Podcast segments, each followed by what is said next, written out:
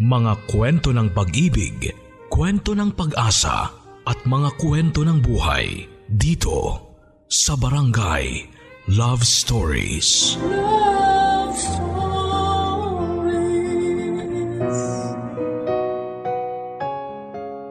Marami sa atin ang naniniwala sa kasinungalingan kesa katotohanan na nagdadala ng sakit sa ating mga puso. Kailangan mo ba ang mabuhay sa saya sa isang kasinungalingan o sa lungkot dahil tinanggap mo ang katotohanan? Paano mo itatama ang isang kasinungalingan upang matalo ito't magkaroon ka ng tunay na kapayapaan at katiwasayan sa buhay kahit may kirot sa dibdib na unti-unti mong nilalabanan at napapalitan ng tunay na kasiyahan? Dear Papa Dudut, ako po si Lorena, laking navotas po ako. Nagkaroon ako ng asawa noong 23 years old ako. Engineer siya at dating nagtatrabaho sa isang power plant sa ibang bansa. Nagkaroon kami ng dalawang anak. Huminto siya sa pagtatrabaho dahil may nakaalitan siya sa planta. At ang sabi niya ay hahanap na lamang siya ng ibang company dahil may lisensya namang pinangahawakan ng asawa ko at experience. Naaalala ko lang noong una kaming magkakilala ng asawa kong si Kenan Papadudut. Kapwa kaming estudyante sa kolehiyo noon. IT ang kinuha ko at engineering naman si Kenan. Sanay na ako na nakapalibot sa akin ay mga lalaki. Kaya hindi ko madaling paniwalaan ang mga sinasabi ni Kenan sa akin noong nanliligaw pa lamang siya. Hindi ko basta pinaniwalaan na totoo ang kanyang nadarama at hindi lang isang kasinungalingan o isang biro na madalas kong marinig sa mga kaibigan at kaklase kong mga lalaki. Pero napana ni Cupido ang puso ko papadudot. Sinagot ko si Kenan at pagkatapos ng dalawang taon mula nang makapagtapos kami sa kolehiyo ay nagpakasal na kami at kapwa kami ay may mga trabaho kaya hindi kami nahirapan na mag-adjust financially. Naging normal ang pagsasama namin na malayo kami sa isa't isa dahil nasa abroad si Kenan. Umabot din sa pitong taon ang pagtatrabaho niya sa power plant sa abroad. Hanggang sa nag-decide siyang huminto at maghanap ng ibang kumpanya sa ibang bansa. Pero habang nandito siya sa Pilipinas noon, may napapansin akong kakaiba sa kanya. At ito ang bumagabag sa akin. Isang araw ay may tinawagan siya ng palihim. Mahina ang boses niya. Parang babae ang kausap niya. Nakumpirma kong babae dahil pagbubuntis ng kausap ng asawa ko ang naging usapan nila. Kinakabahan ako noon, hindi ako sigurado kung asawa ko ba ang nakabuntis sa babaeng kausap niya.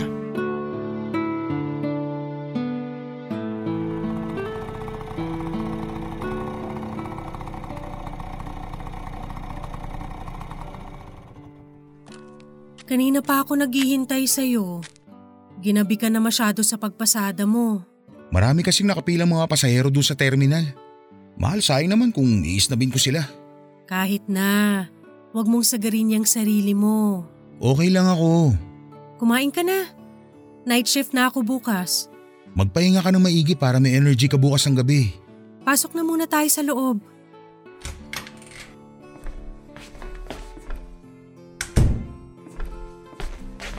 Nakaluto na ako at ipinaghain na kita.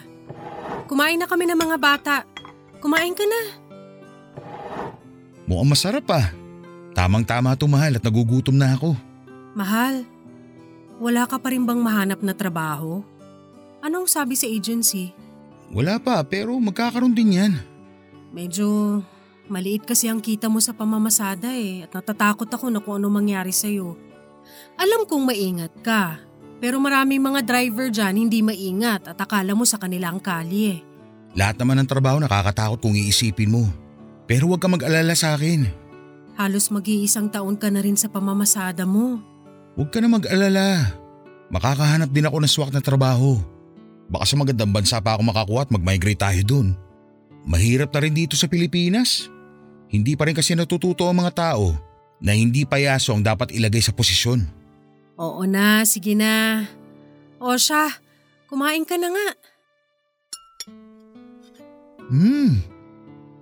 Ang, ang sarap nito ah. Totoo? Oo naman. Hindi ako nagsisinungaling. Masarap ka talaga magluto. Kailangan ko talagang matutong magluto ng masarap para hindi mo ko iwan. Ano ba naman yan, mahal? Hindi kita iiwan. Hindi natin alam. Ikaw talaga oh. Kung ano-ano mga bagay yung tumatakbo sa utak mo. Basta, malapit na ako makapagtrabaho ulit sa ibang bansa. Hayaan mo na lang muna ako sa pamamasada ko ng tricycle. Naaalala ko kasi yung tatay ko eh. Ito yung pinambubuhay niya nun sa amin. Oo nga pala no. Mabait ang tatay mo sa akin. Sa kanya ako nagmana ng kabaitan. Baka nagbabait-baitan ka lang ha. Ito talaga, halos pitong taon na tayo nagsasama. Malay natin, baka may sikreto kang itinatago sa akin. Hindi mo lang syempre masabi kasi ayaw mong masira ang pagsasama natin. Wala, wala akong tinatago sa'yo. Talaga?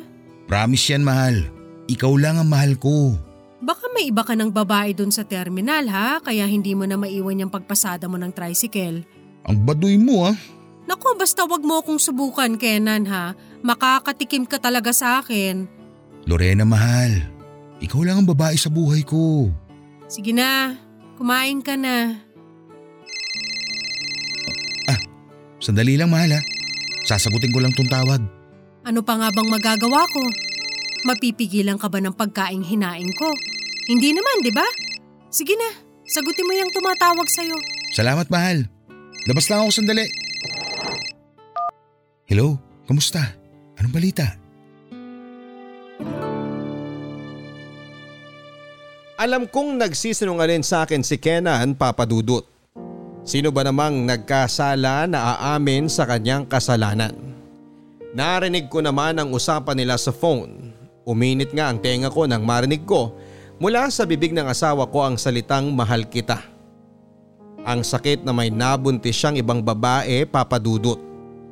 Hindi ko rin kayang kumprontahin siya dahil takot akong maghiwalay kami ng asawa ko. Hindi ako mapalagay sa araw-araw. May babae ang asawa ko at buntis pa ang babae niya. Ito siguro ang dahilan kung bakit ayaw niyang magtrabaho muli sa ibang bansa. O eto ang dahilan kung bakit nag-resign siya sa power plant na pinagtatrabahuhan niya sa abroad. At hindi totoo yung sabi niyang may nakaalitan siyang katrabaho. Hindi ko lubos maisip na mawawasak ang pamilyang binuo namin papadudot. Ang sakit isipin na mauuwi ang lahat sa hiwalayan dahil sa pagtataksil ng asawa ko. Sa pinagtatrabahuhan ko naman ang parati kong nakakausap ay si Paulo. Binata pa ito at masayahing tao pero nakikinig kapag may problema ako. Kaya sa kanya ako lumapit upang maglabas ng hinanakit at problema tungkol sa pagtataksil ng asawa ko. Maiging nakikinig sa akin si Paulo at walang mintis na kung kailangan ko ng kausap ay naroon siya parate upang makinig. Halos dalawang taon na rin kaming magkatrabaho. At sa company namin ang una niyang napasukang trabaho. Kaya ate-ate na niya ako pero nagmumuka akong batang kapatid niya dahil iyakin ako sa mga problema ko.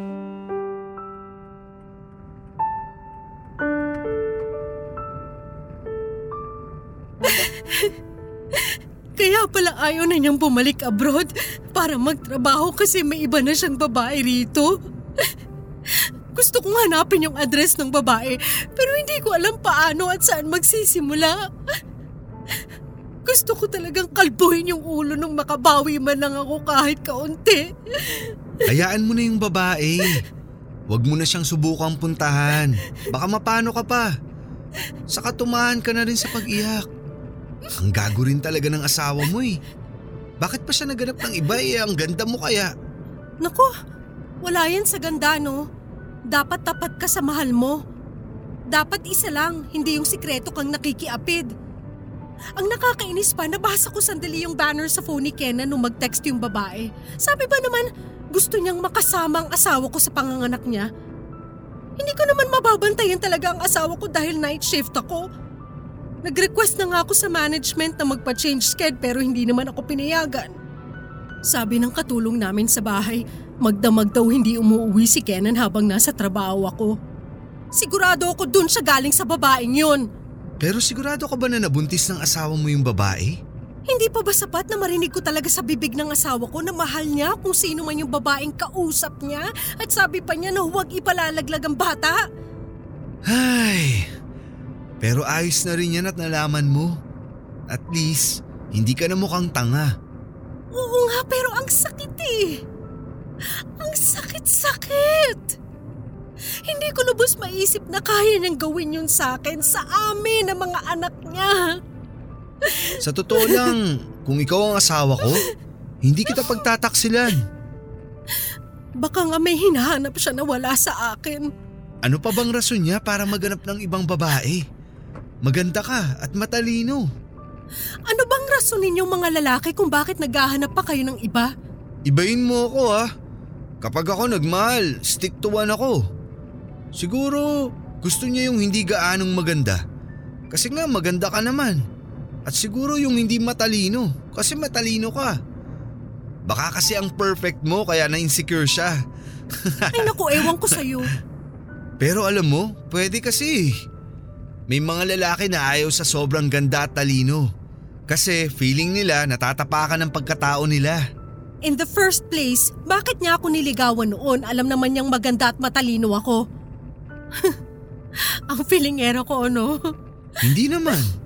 Nagsasabi ka naman ng totoo eh. Kaya, Lorena, Uy, bakit grabe ka makatitig sa akin? Para naman akong matutunaw nito. sa totoo lang, walang halong kasinungalingan to. Lorena, sana hindi ka magalit at sana wag mo akong iwasan. Kasi Lorena, gusto kita. Ano ba naman yan, Paolo? Anong ano ba naman yan? Tama ang narinig mo.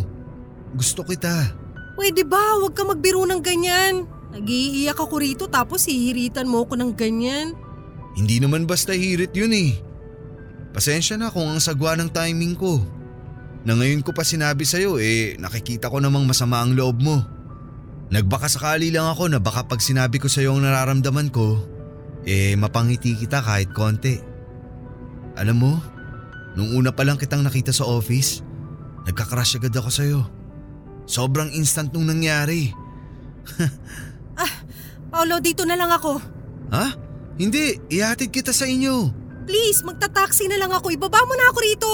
Lorena, ano bang problema? Bakit? Ang sabi ko dito na lang ako. Into mo ang kotse. Into mo sabi. Hindi ka ba makaintinding leche ka? Ah, sorry. Sige, ito na. Iinto ko na. Pero hintayin kita makasakay ng taxi bago kita iwan. Lorena, please.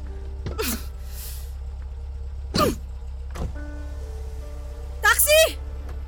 Taxi! Mag-text ka kapag nakarating ka na sa inyo.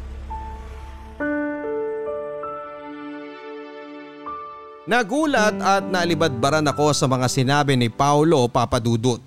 Anim na taon ang tanda ko sa kanya at may asawa na ako. Oo, may malaki akong problema na pinagdaraanan pero hindi ako available para ligawan. Pero sa bawat araw na may pagkakataon si Paulo, ay sinasabi niya talaga sa akin na gusto niya ako at totoo ang kanyang nararamdaman para sa akin. Nasiwa ako sa trabaho ko papadudot. Hindi na ako komportable dahil kay Paulo.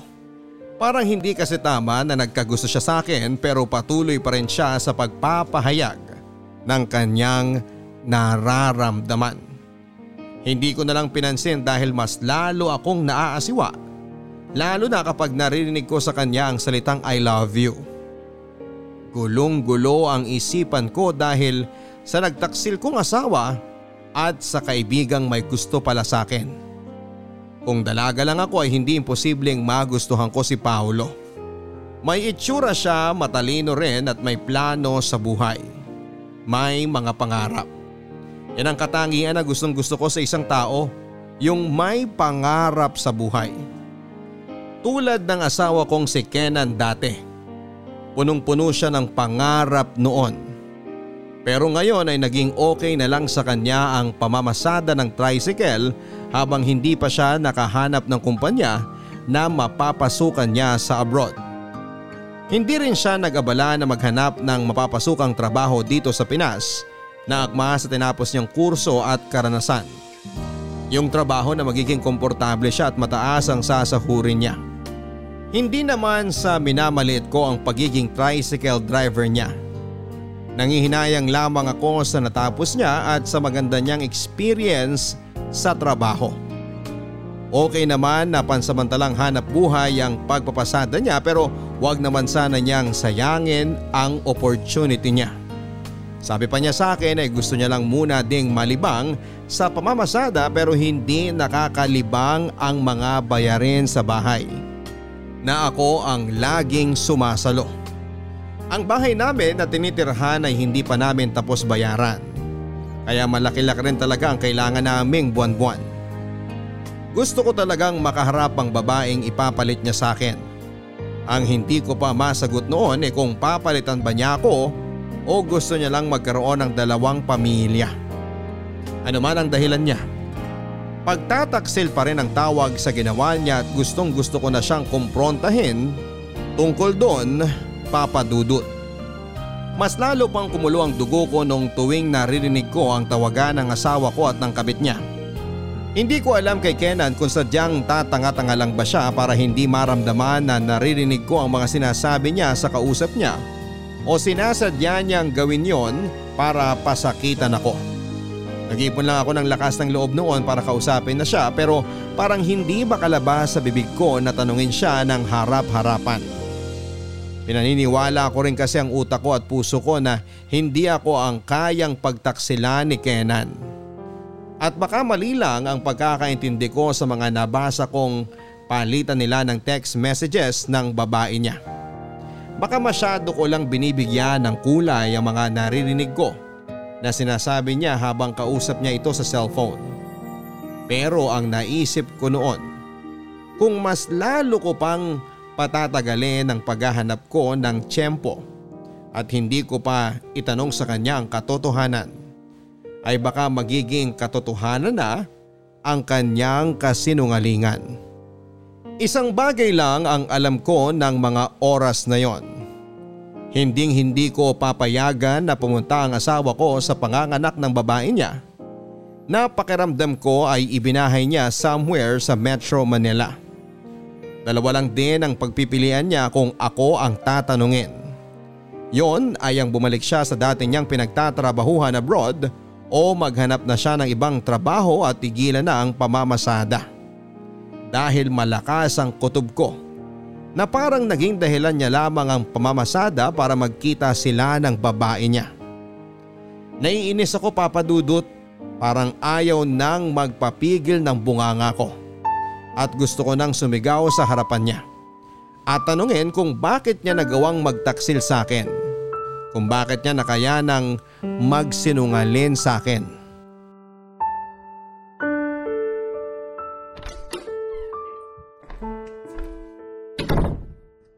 Kenan, tulog ka na ba?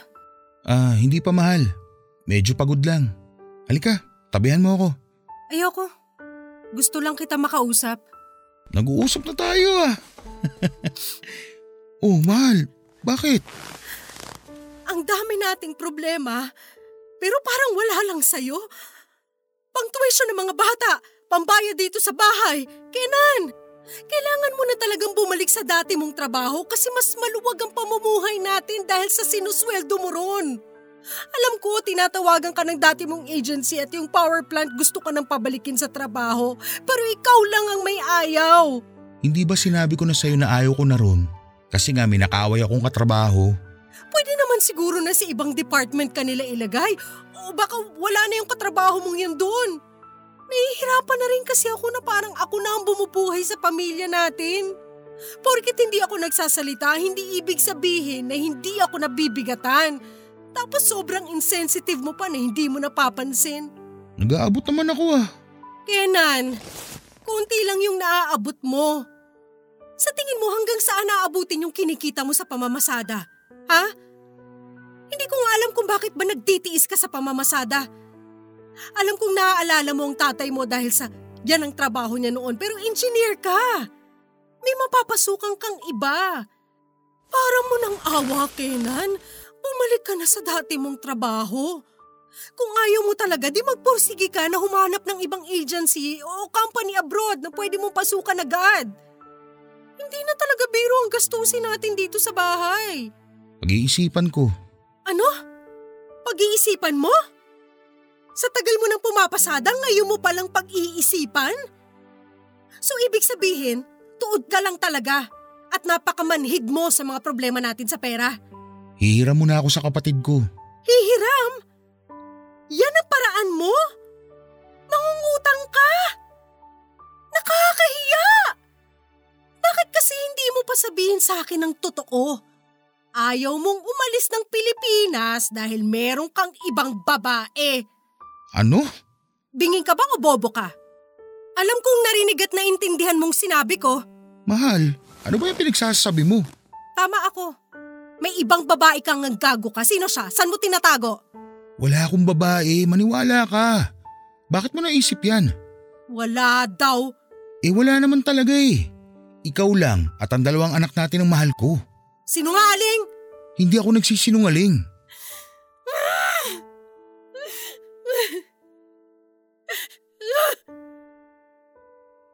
Sana nga hindi ka nagsisinungaling.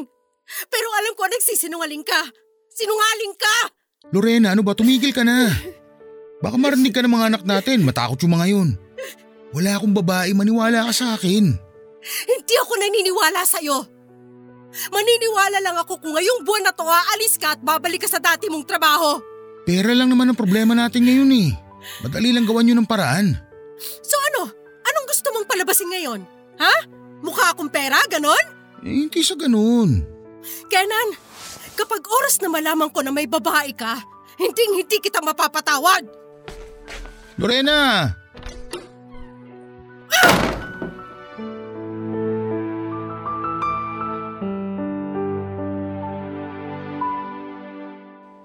Hindi ko masabi sa kanya na narinig kong kinakausap niya ang babae niya sa cellphone.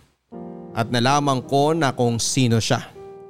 Ronet ang pangalan ng babae papadudot. Gusto ko sanang makuha ang number ng babaeng yon at makaharap ito para kausapin na may asawa na ang karelasyon niya. Maraming mga tanong ang naglalaro sa isipan ko. Maganda ba siya kaya hindi nagdadalawang isip ang asawa ko na ipagpalit ako sa kanya?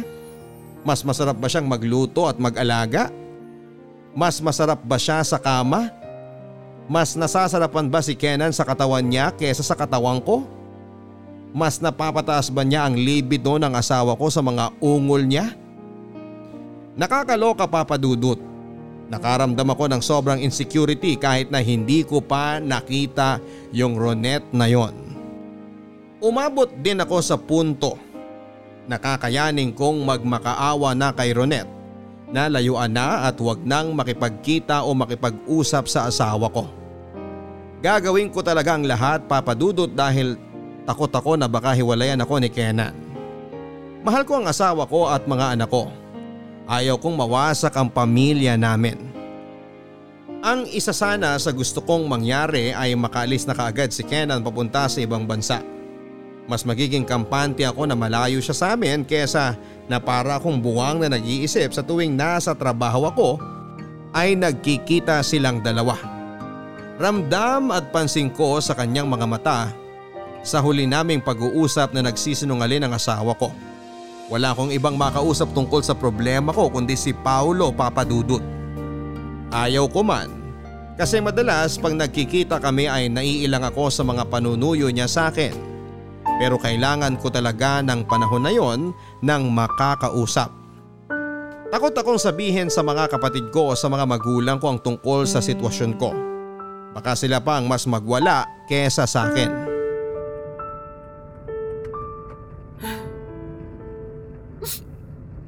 Kanina ka pa iyak ng iyak. Itigil mo na yan. Naiinis ako eh. Gusto ko talaga makita yung pagmumukha ng babaeng yun, Paulo. Tapos ano? Aawayin mo. Magpapaka-cheap ka. Iwalayan mo na lang kasi yung asawa mo. Yun ang dapat na pinag-iisipan mo. Saka ano bang kinakatakot mo? Eh nandito naman ako. Paulo naman parang tanga eh. Sabi ko nga sa'yo natanggap kita. Kaya ko namang buhayin ka at ang mga anak mo. Tumigil ka na. Hindi kasi tama. Ano bang tama para sa'yo? Ang mabuhay sa kasinungalingan na hindi ka pinagtataksilan ng asawa mo? Yun ba? Ang babaeng katulad mo dapat inaalagaan. Makuha ko lang talaga ang number ng babaeng yun. Makakarinig talaga siya sa akin eh. Hindi niya ba alam na may pamilya na yung kinakalantari niya? Hindi ako papayag na masira niyang pamilya ko. Hindi ka pa rin ba makatsyempo na makuha ang number ng Ronet na yon? Buisit ang Ronet na yon. Ang katinyang higat siya. May kutob ako eh na alam niyang may asawa na si Kenan at okay lang sa kanya.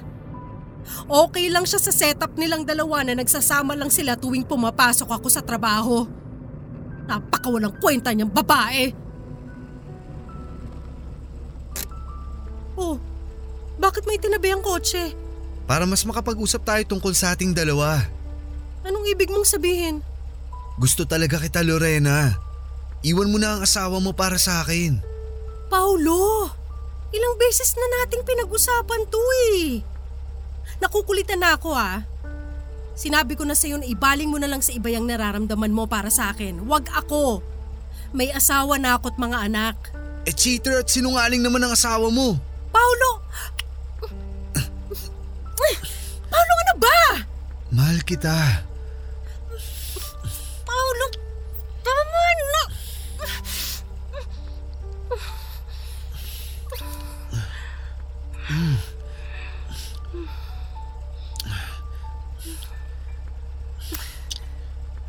Magsama na tayo. Paulo, hindi tama to. Pero sinuklian mo ang halik ko. Ibig sabihin gusto mo rin.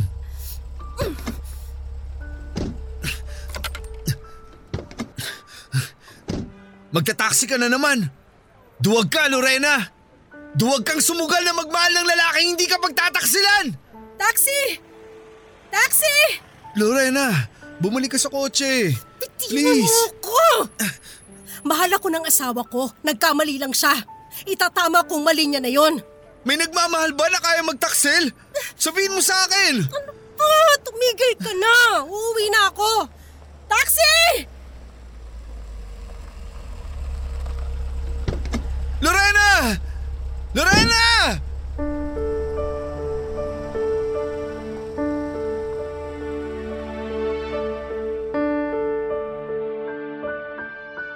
Hindi ko na alam papadudot kung ano ang gagawin ko kay Paolo dahil gusto niya raw talaga ako. At sa totoo lang may nararamdaman na rin ako para sa kanya. Matapos ang mainit na mga halik na pinagsaluhan namin. Alam mo kasi papadudot hindi siya mahirap mahalin dahil sa ugali niyang maaruga at maalalahanin. Wala siyang paligoy-ligoy kung may gusto siyang sabihin ay sinasabi niya kaagad. Kaya hindi ko makita o maramdaman na nagsisinungalin siya nang sabihin niyang mahal niya ako. Kailangan ko lang pigilan ng sarili ko na hindi masyadong malunod sa agos ng init ng mga halik naming yon dahil may asawa ako. May asawa ako na nagsisinungalin sa akin na nagpapakabagabag sa araw at gabi ko. Nagpapaluha sa akin na baka pagising ko isang araw ay wala na siya sa piling ko at tuluyan ng sumama sa babae niya at sa anak nila. Bakit ganon ang pinagdadaanan ko? Noong nasa abroad siya ay namimiss ko siya ng gusto pero wala akong pangamba na tuluyan siyang mawawala sa amin ng mga anak niya. Pero ngayon, namimiss ko ang asawa ko kahit nakikita ko siya dahil parang ang puso at isipan niya ay nasa babae niya.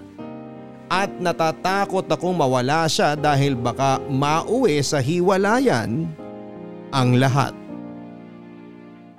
Tinuloy pa rin ni Paulo ang panliligaw niya sa akin papadudot.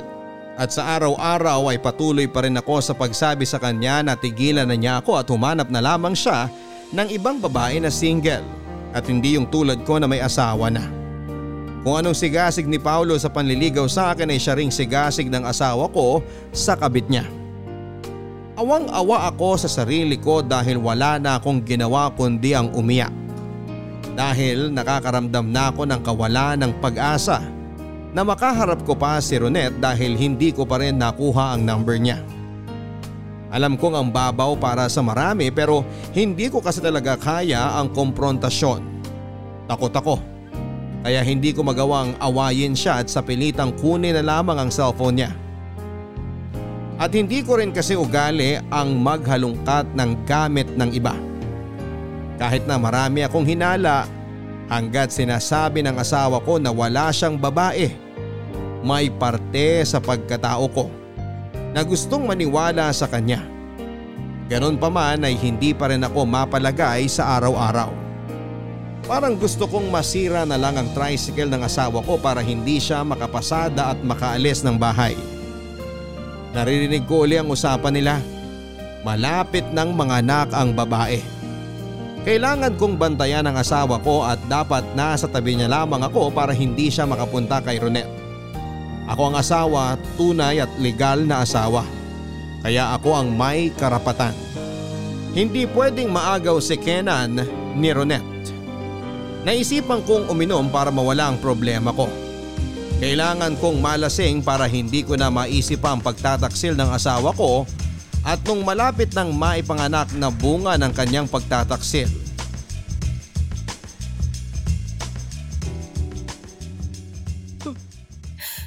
Hindi ko talaga maisip na magagawa sa akin to ni Kenan. Huwag mo na kasi isipin yun. Ikaw rin naman eh. Di ko alam kung anong iniiyak mo dyan eh. Puro ka naman tamang hinala. Basta alam ko, malapit ng mga anak yung babae. Buisit sila.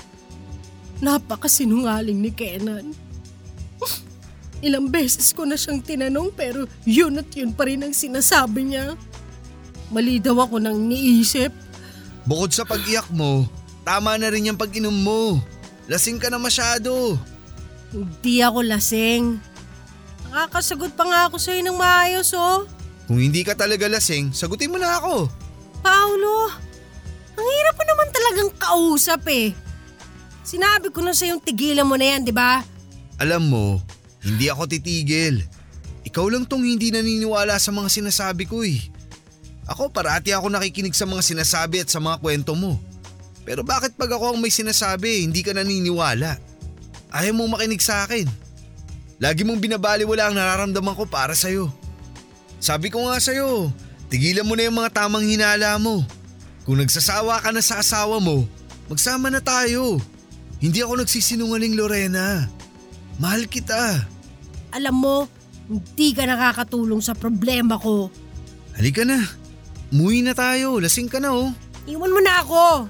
Kaya kong sarili ko. Magta-taxi na lang ako. Lorena, hindi kaya ng konsensya kung iwan ka dito. Mahal kita. At ayoko may mangyari sa babaeng mahal ko. Halika na. Ayoko, dito lang ako. Halika na. Itiwan mo ako. Hindi, halika na. Iuwi na kita. Buti pala dito tayo malapit sa pinto pumuesto. Mabilis tayong makakalabas. Oh, ingatan mo ang mga hakbang mo.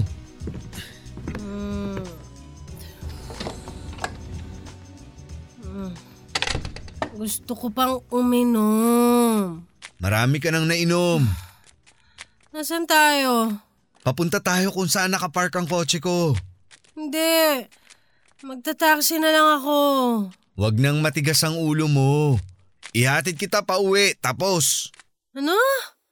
Oh, nandito na tayo. Pasok ka na. Taxi na ba to? Ay, oo, taxi to. Sumakay ka na. Ang kulit.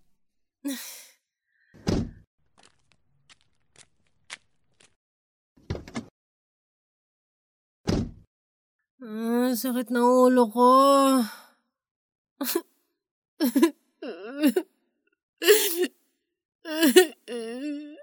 sakit ng puso ko. Pareho lang tayo. Masakit din ang puso ko dahil ang babaeng mahal ko ayaw akong tanggapin. Paolo? Ano yun? Totoo ba talagang mahal mo ko? Hindi tulad ng asawa kong sinungaling. Oo, Lorena. Totoong mahal kita.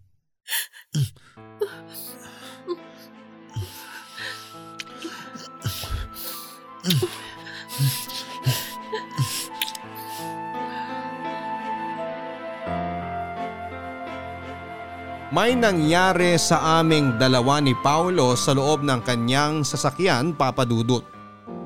Hindi ko na napigilan ang sarili ko at bumigay na ako sa kanya. Hindi ko lubos maisip na magagawa ko ang bagay na yon. Pinagsaluhan namin ang aming mga katawan na pinag-isa. Naulit ang aming pagtatalik. Isa na rin akong sinungalin sa harap ng asawa niya. Tinuruan niya ako na maging sinungalin papadudot. Pero naisip kong mali ang ginagawa ko, ang ugnayan ko kay Paulo ay isang malaking pagkakamali. Wala akong pinagkaiba sa asawa kong nagtaksil sa akin.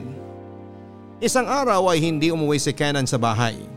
Inasiguro ang araw na pinanganak na ni Ronette ang kanilang anak na dalawa. Sobra akong nasaktan papadudot. Hindi ko mapigilan ang mga luha ko na umagos pababa mula sa aking mga mata. Mawawasak na talaga ang pamilya namin kapag makapagdesisyon ang asawa ko na hiwalayan ako at iwang kami ng mga anak namin. Sa kabilang banda ay takot din ako papadudot na baka malaman ng asawa ko o ng ibang mga kakilala namin ang tungkol sa aming dalawa ni Paolo. Mas lalong gumulo ang isipan ko kung paano ko haharapin ang pagsubok na yon sa buhay ko. Seryoso ako sa alok ko, Lorena. Iwanan mo na yung asawa mo. Magsama na tayo. Tigilan na natin to, Paulo. Bakit naman? Nagkakasala ako sa asawa ko dahil sa ginagawa natin. Eh siya naman ang naunang nagkasala. Kailangan ko siyang kausapin. Kailangan kong alamin kung sino ba talaga si Ronette sa buhay niya. Hindi ba sabi mo, si Ronette ang kabit ng asawa mo at ngayon may anak na sila? Gumawa din tayo ng anak natin. Ngayon din kung gusto mo, baka makabuo na tayo. Please, seryoso ako. Tigilan na natin tong kahibangan na to. Mahal kita. Ano ba? Sabi ko tigilan na natin to. Ah! Tumigil ka! Bakit ba? Mahal naman natin ang isa't isa. Ilang beses na natin tong ginawa. Hindi ka ba nakakaintindi? Ayoko na! Hindi ako papayag, Lorena! Hindi tayo pwedeng uminto! Buksan mo ang lock ng pinto. Sabi buksan mo ang pinto eh! Ah! Kahit ilang beses mo pa akong sampalin, ayoko matapos ang relasyong to! Kung lalayo ka sa akin, ako mismo ang magsasabi kay Kenan tungkol sa relasyon nating dalawa! Ah! Walang niya ka! Eh ano bang problema mo? Gusto mo rin naman ako eh. Kitang kita ko naman na masaya ka tuwing may nangyayari sa atin. Hindi mo may tatanggi sa mga ungol mo, Lorena. Tama na!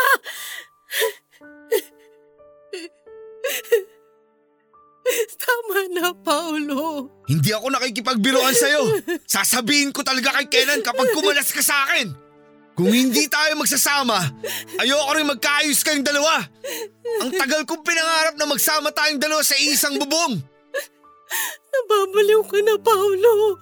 Matagal na ako nababaliw sa'yo. Huli ka na sa balita. Paolo, please. Ayoko masira ang pamilya ko. Ayoko ring masira kung ano ang meron tayo. Walang tayo. Hindi to pagmamahal. Walang pagmamahal sa relasyon natin. Kapag sabi kong mahal kita, mahal kita. Hindi mo ba naiintindihan yon? Bobo ka ba, ha? Bakit ang hina mong pumikap? Paulo, Paulo natatakot na ako sa'yo. Dapat ka lang matakot sa akin. Pumasok ka na sa buhay ko. Ayokong lumabas ka ng ganun-ganun na lang. Paulo, please. Maawa ka. May pamilya ako. Di ba nga? Tanggap ko na magsasama tayong dalawa kasama ang mga anak mo. Aulit-ulit naman tayo, Lorena. Paulo! Paulo! Paulo! Dahan-dahan lang, mababangga tayo! Wala ka bang bilib sa akin magmaneho? Relax ka lang dyan. Load ka lang. Paulo naman!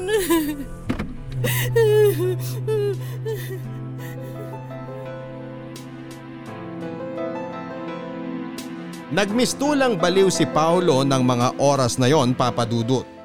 Takot na takot ako na baka mabangga kami dahil ang bilis bigla ng pagpapatakbo niya ng sasakyan. Pinasok ko itong gulo na ito kaya kailangang maayos ko ito dahil ayokong maiskandalo. Bakit ba kasi ako pumasok sa sitwasyon na yon? Masyado akong naging marupok. Para rin kasi akong tangay. Ako lang ang dapat sisihin sa mga nangyari kasi ako rin naman yung lapit ng lapit kay Paolo. Ang tanga-tanga ko talaga. Imbis na ang problema ko lang sana ang pagkakaroon ng babae ng asawa ko ngayon ay nadagdagan pa ng malaking kasalanan. Kasalanan na nagawa ko sa batas ng tao at sa mata ng Diyos. Takot na takot akong isipin ang magiging parusa ko sa ginawa kong pagtataksil papadudot. Kung nalaman nyo ng mga magulang, kapatid at lalong lalo na ng mga anak ko kahit maliit pa sila ay sobrang galit marahil ang mararamdaman nila sa akin kapag nagkataon. Iniisip ko noon na paano bang mag-ipon ng lakas ng loob para harapin sina Kenan at si Paulo. Sising sisi ako papadudot at nandidiri ako sa sarili ko malaking kasalanan ang nagawa ko. Nag-iisip ako noon kung ano ba ang pwedeng maging solusyon ng problema ko. Naaawa ako sa sarili ko dahil parang hindi ko na kayang kumprontahin ang asawa ko dahil may tinatago na rin akong sekreto sa kanya. Bigla kong namiss yung dati. Yung alam ko at secured akong mahal ako ng asawa ko. Yung ako lang. Yung hindi kami ipagpapalit ng mga anak ko. Hindi ko na kinaya pa ang pangyayari papadudot. At ayaw ko nang magsinungalin pa tungkol kay Paolo. Bawat araw ay nag-iipon ako ng lakas para sabihin na kay Kenan ang tungkol kay Paulo at para pag-usapan na rin naman namin ang tungkol kay Ronette. Para matapos na ang lahat ng ito. Gusto ko nang maging malayang muli at yung walang tinatago, yung walang pagdududa at hinanakit. Narinig ko na uli na kinakausap ni Kenan ang kabit niya. Narinig ko na naman ang salitang mahal kita mula sa asawa ko para kay Ronette. Kusang tumulo ang luha sa mga mata ko. Naalala ko tuloy dati noong magkasintahan pa lamang kaming dalawa ni Kenan. Mas mabuti pa noon kasi pareho kaming walang tinatago sa isa't isa. Wala kaming kasinungalingan. Wala kaming sikreto at kinikilig pa rin ako sa tuwing naaalala ko kung paano niya ako niligawan noon. Medyo pakipot pa ako noon pero gustong gusto ko na siya hanggang sa sinagot ko siya at naging kami na. Sabay kaming nangarap para sa magiging pamilya namin at hindi kami nahirapan noong magpakasal na kami dahil pareho kaming may trabaho na at sapat na kinikita. Etong paghinto niya lang sa pag-abroad ang naging problema ko noon.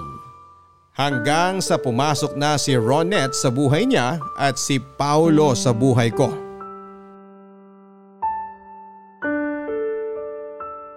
Kumusta si baby? Ganun ba? Mabuti naman. Huwag mo nang alalahanin ng lahat, okay? Huwag kang gumawa ng kung ano ha. Mahal kita. Marami nagmamahal sa'yo. Sino si Ronette? Ah, Ronette, tawagan kita ulit ha. Bye. Ah, ano yun, mahal? Sino ba si Ronette? Ah, kaibigan ko. Kaibigan? Kaibigan mo na mahal mo, ganon? Ah, pasensya na pero hindi ko yata siya napakilala sa'yo. Matagal ko na siyang kaibigan. Hindi ba may anak na kayo? Ah, hindi mo naintindihan, mahal. Kenan, ano bang hindi ko naintindihan? Ipaliwanag mo kasi. Kababata ko si Ronette. Hindi siya nakapag-aral ng kolehiyo. Nung nasa abroad ako, nag-reach out siya sa akin. Mahal ko siya bilang kaibigan. At ngayon nangangailangan talaga siya ng pagmamahal. Ano? Bakit? Anong naiisip mo? Na may relasyon kami ni Ronette? Kaya ba parang nag-ibang pakikitungo mo sa akin? Tsaka parati mo akong tinatanong kung nagsisinungaling ako sa'yo? Pero ano yung anak? Ano yun? Ganito kasi yun. May asawa na si Ronette. Buntis siya pero binubugbog siya ng asawa niya. Sobrang depressed niya mahal kaya humingi siya ng tulong sa akin. Nag-iisip na nga siya mag-suicide eh. Buti na kumbinsi ko siyang kumalma. Kung napansin mo pagkausap ko siya, halos pabulong. Kailangan kasi na ganun dahil nagka-trauma siya sa kamumurat kasi sigaw ng asawa niya sa kanya. Kaya tinulungan ko lang siyang makarecover. Kaya sabi ko, iwan na muna niya ang asawa niya. Total, parati naman siyang sinasaktan eh. Ayun, nakapanganak na siya at hindi pa niya alam kung babalik ba siya sa asawa niya. Mabait si Ronette. Siya ang best friend ko nung high school sa probinsya. Aaminin ko mahal na naging girlfriend ko siya noon pero hanggang dun lang yun. Magkaibigan na lang talaga kami ngayon. Pasensya ka na kung hindi ko kagad na ikwento sa'yo ha. Natakot din kasi ako na baka pagselosan mo siya pero ito na nga. Seryoso? Totoo ba, Kenan? Totoo ba lahat ng mga sinabi mo? Oo mahal, bakit? Akala ko babae mo siya. Akala ko anak niya yung pinag-uusapan ninyo. Naku hindi. Paano ko naman magagawa yun? Kenan. Mahal, ano bang problema? Bakit iyak ka ng iyak? Sana pala tinanong na kita noon pa. Sana tinanong ko kung sino si Ronette. Kenan, patawad. Patawarin mo ako. Wala ka namang kasalanan ah. Tahan na. Hindi. Hindi mo naiintindihan. Teka Lorena, ano bang hindi ko naiintindihan?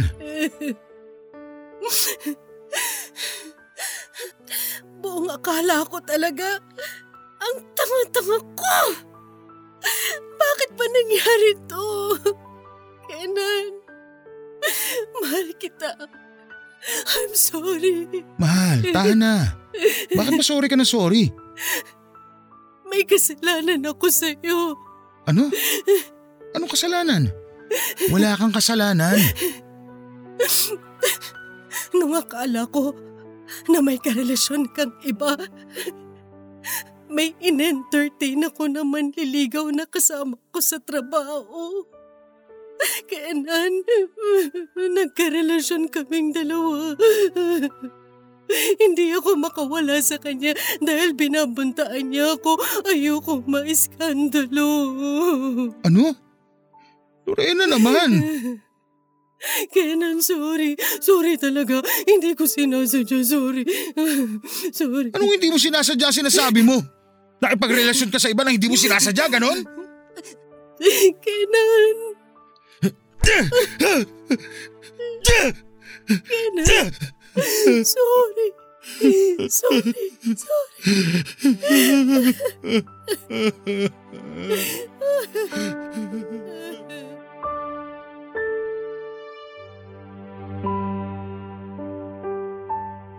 Sobrang gumuho ang mundo ko nang malaman ko ang detalye tungkol sa ugnayan ni na Kenan at Ronette. At sobrang nashock naman si Kenan sa ipinagtapat ko tungkol kay Paulo. Sobra ang galit sa akin ni Kenan pero hindi niya ako minura o sinaktan. Sobrang bait ng asawa ko papadudot. Hindi kami nag-usap ng mga ilang araw pero nasa bahay lang kaming dalawa. Hindi siya makapaniwala sa sinabi ko tungkol sa naging affair ko sa katrabaho kong si Paulo. Nung sa wakas ay kinausap na ako ni Kenan ay wala nang kasinungalingan pa ang lumabas sa aming mga bibig. Gusto ni Kenan na isalba ang pamilya namin. Kinausap ni Kenan si Paulo papadudot. Binantaan niya ito na huwag nang takutin o guluhin pa ako. Dahil sa oras na may gawin ito sa akin o ipaalam niya ang tungkol sa naging relasyon naming dalawa sa mga kaibigan at pamilya ay hindi raw magdadalawang isip si Kenan na ipahuli ito. Tinanggap ni Kenan ang pagkakamali ko. Sobrang nagsisi ako sa nagawa ko sa kanya. Umalis ako sa pinagtatrabahuhan ko at lumipat sa ibang kumpanya. Pinakilala ako ni Kenan kay Ronette at naging kaibigan ko ito. Bumalik si Kenan abroad pero sa ibang bansa na dahil ayaw na niyang talagang bumalik sa dating power plant na kanyang pinapasukan. Ang naging communication namin ni Kenan ay ang video call. Sa mga naging pagkakamali namin sa buhay ay naging mas matatag ang aming pagsasama papadudot. Ang pogi mo ngayon, mahal. Nang bohola ka pa mahal. Ikaw din, mas lalo kang gumaganda. Totoo? Oo naman. Walang halong kasinungalingan. Ah, mahal. Dumaan kanina si Ronette sa bahay. Ang likot nung anak niya. Nagkakwentuhan kami. Sabi niya, ayaw na niya talagang bumalik sa asawa niya. May nakilala na rin siyang lalaki. Nakwento na rin naman niya siguro sa'yo yun, no? Oo nga, nabanggitan niya. Sana maging okay ng buhay niya, no? Sana mahalin siya ng tunay ng nanliligaw sa kanya. Hindi malabong mangyari yun, mahal. Mabait si Ronette. Sana maging okay nga sila. Siya nga pala. Kamusta mga bata? Ayun, nasa school na sila. Ang panganay natin, gusto na maging tulad mo. At si Bunso naman, gusto maging tulad ko. Kasi ayaw daw niya magtrabaho sa ibang bansa. Aba, may mga pangarap na pala mga anak ko ah. Siyempre, nagmana sila sa atin na puno ng pangarap. Kanino pa ba sila magmamana? mahal, maiba ako. Tuloy ba ang meeting niyo ngayon ni Paolo? Oo, mahal. Nandito na nga ako ngayon sa mall kung saan kami magkikita. Sigurado ko ba na safe na kitain siya? Kasi medyo nag-aalala ako dahil nabanggit mo noon na may tendency siya na maging wild. Wala naman na siguro siyang ganong tendency ngayon. Sure akong wala siyang gagawing masama sa akin. Sure ka ba na magiging safe ka?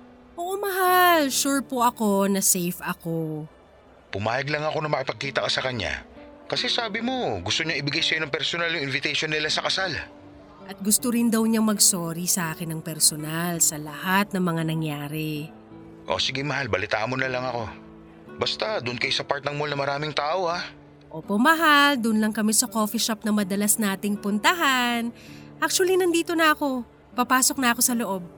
O sige, mahal ingat ka ha. I love you. I love you too, mahal ko.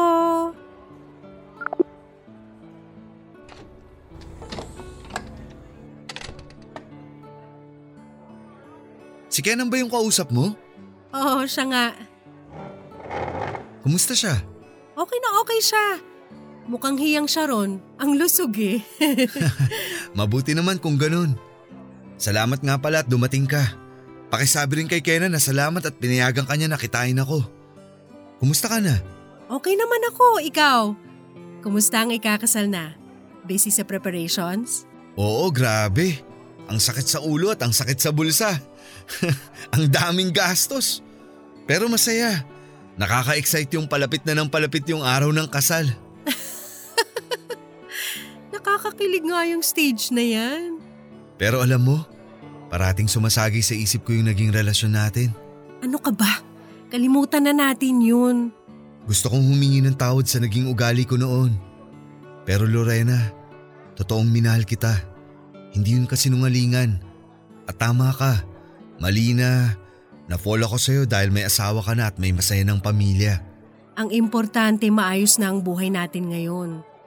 Alam mo, minahal din naman kita eh. Kaso mali. Kaya ginusto kong itama. At masayang masaya ako para sa'yo kasi ikakasal ka na. Oh, heto nga pala yung invitation. Gusto ko rin sanang imbitahan si Kenan kaso mukhang malabo. Naku oo, malabo talaga. Hindi pa siya makakauwi noon. Pero ako naman sure na darating sa kasal mo. Salamat, Lorena. Sana maging masaya ang pagsasama niyo ng mapapangasawa mo. At sana magsama kayo ng walang kasinungalingan sa isa't isa. Oo, gusto ko talaga na wala kaming itatago sa isa't isa. Pero pasensya ka na kung piliin ko na itago ang naging relasyon natin sa kanya at sa iba pa.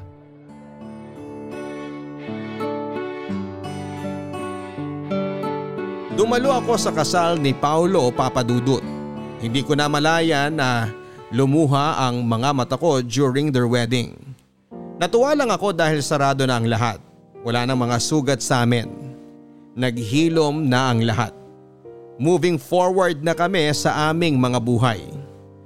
Sa ating mga kabarangay, nais kong ipaabot sa kanila na kailangan nating maging tapat sa ating mga partner sa buhay.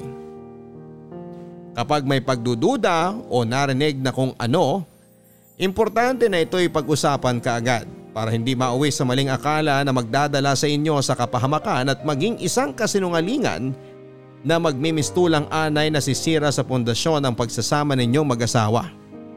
Sana rin ay marunong tayong magpatawad. Yung pakinggan muna ang sasabihing paliwanag ng inyong asawa upang hindi mauwi sa hiwalayan na siguradong ang mga anak ang higit na maaapektuhan. Sana may nakuhang aral ang ating mga listeners sa kwento ng aking pag-ibig, buhay at pag-asa.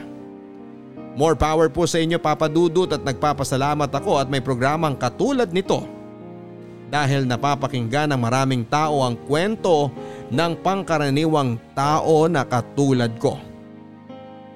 Idol na idol ka po namin Papa Dudut. Ang inyong kapuso at kabarangay forever, Lorena. Mga kaibigan, tamang duda, tamang hinala. Yan yung likhang isip na siyang nagiging dahilan kung bakit may mga taong nasasaktan. Isa rin po ito sa mga dahilan kung bakit palaging may nag-aaway at may nagaganap na hindi pagkakaunawaan sa isang relasyon. Minsan o kadalasan ay masyado tayong nagpapadala sa ating sariling emosyon kung saan ay nakakaramdam ka ng kalungkutan at nahihirapang mag-isip ng tama hanggang sa doon ka na nakatutok sa mga likang isip na siyang nagpapalala ng sitwasyon. Alam po ninyo may mga bagay naman kasi na pwedeng daanin sa usapan. Minsan galit na siya magagalit ka rin. Paano ninyo masusolusyonan ang mga problema ninyo? Kesa pakalmahin nyo ang isa't isa abay sinasabihan po ninyo ang galit ng bawat isa.